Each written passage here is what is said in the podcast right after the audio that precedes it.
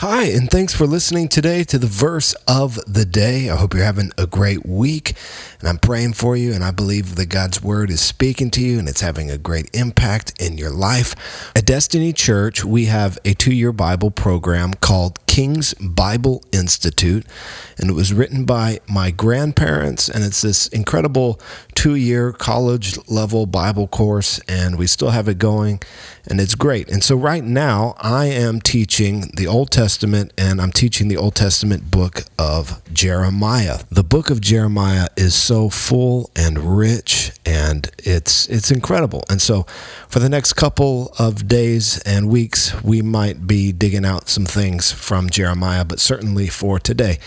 Now, the big idea in Jeremiah is that God's people aren't doing what he's called them to do. They're not being who he's called them to be. Jeremiah is a prophet to Judah, and Judah was comprised at this point in time of the tribes of Judah and Benjamin, and the northern 10 tribes have already been destroyed because of God's judgment on them for the same thing that now Judah is doing. They've fallen into idolatry, false worship, idol worship, um, even uh, child sacrifice, gross sexual immorality, and sin and divorce. And it, it's just a bad state. And so God raises up continuously and repeatedly prophets, people who would go and proclaim His word to His people to call them to repentance so that there might be forgiveness of sin and restoration and healing and uh, redemption. Yet we know that Israel and Judah didn't listen to God's word and judgment came. It's a sad story, uh, but it's part of our story. If we're a Christian, we're, we're grafted into this family, this family tree of Abraham. Anyway, a lot of it is still very applicable to us today. A lot of good principles in here about how to live the Christian life. So that's kind of the backdrop of Jeremiah and today, our verse is Jeremiah chapter 2, verse 5. And it says, What fault, this is the Lord speaking to his people. He says, What fault did your ancestors find in me that they strayed so far from me? He's saying, What, did I do wrong? I, I delivered you from Egypt, signs, wonders, miracles, fed you in the wilderness for 40 years, brought you into the land that I promised to give you, drove out all the wicked nations that were here. I gave you this land just like I promised. What did I do wrong to deserve the way you're treating me? That's what the Lord's saying to his people. And he goes on to say, You followed worthless idols and became worthless yourselves. That's a powerful verse. That's a powerful statement. God is saying you followed something worthless, and in doing that, you yourself became worthless. The principle here is that we become like the thing we worship. We, as people, we were created as image bearers. We were created as worshiping people, people designed to worship. We all worship something. We all worship something as God. Now, hopefully you're a Christian and you worship Jesus Christ as God. But there's many people today who worship other things as God.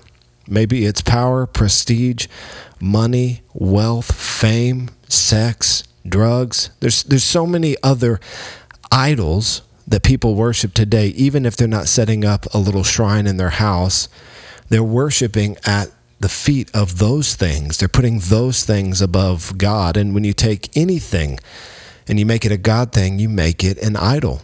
It doesn't even have to be a bad thing, it could be a good thing, it could be your children. You know, your children can take the place of God in your life when you let them completely run and rule and dictate your life. And we know that children are a blessing from the Lord. Children are a good thing. But you can even take a good thing and make it a God thing. And when you do that, you've made it an idol. And what we see is that we as human beings are conformed to the image of that which we worship. So I want to ask you, what are you putting before yourself? What are you worshiping? What are you letting control your thoughts, consume your thoughts? What are you dwelling on? Is it the Lord, the thanks of the Lord, His Word, His Spirit, His moving in your life, the grace of God, the goodness of God, Jesus Christ? Is it those things or is it other things? Is it entertainment? Is it just worthless things? If it's those worthless things, Listen to this verse. Pay attention to it. Don't worship worthless things and in doing so yourself become worthless. Fix your eyes on Jesus be transformed by his spirit into his image. That's the life that god has planned for you is to be conformed to be fashioned to be molded into the very image of christ so that when people see you they see jesus. They experience the love of the father. They experience the joy that can only be found in a right relationship with god. All of the fruit of god's spirit in your life as you focus on Jesus. So fix your eyes on Jesus today. Don't don't pay attention to the worthless things. So many things that are uh, uh, screaming for our attention. We cannot be distracted. We've got to be focused. We got to worship Jesus. We got to spend time in His Word, spend time in prayer, spend time in His house, spend time with His people.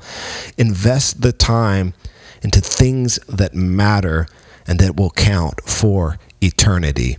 And when you do so, you're going to reap an eternal reward.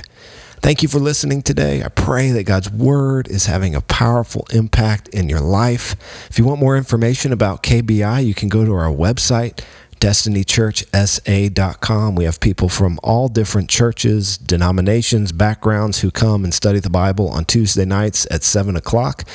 You can join a new unit every six weeks. We start a new unit.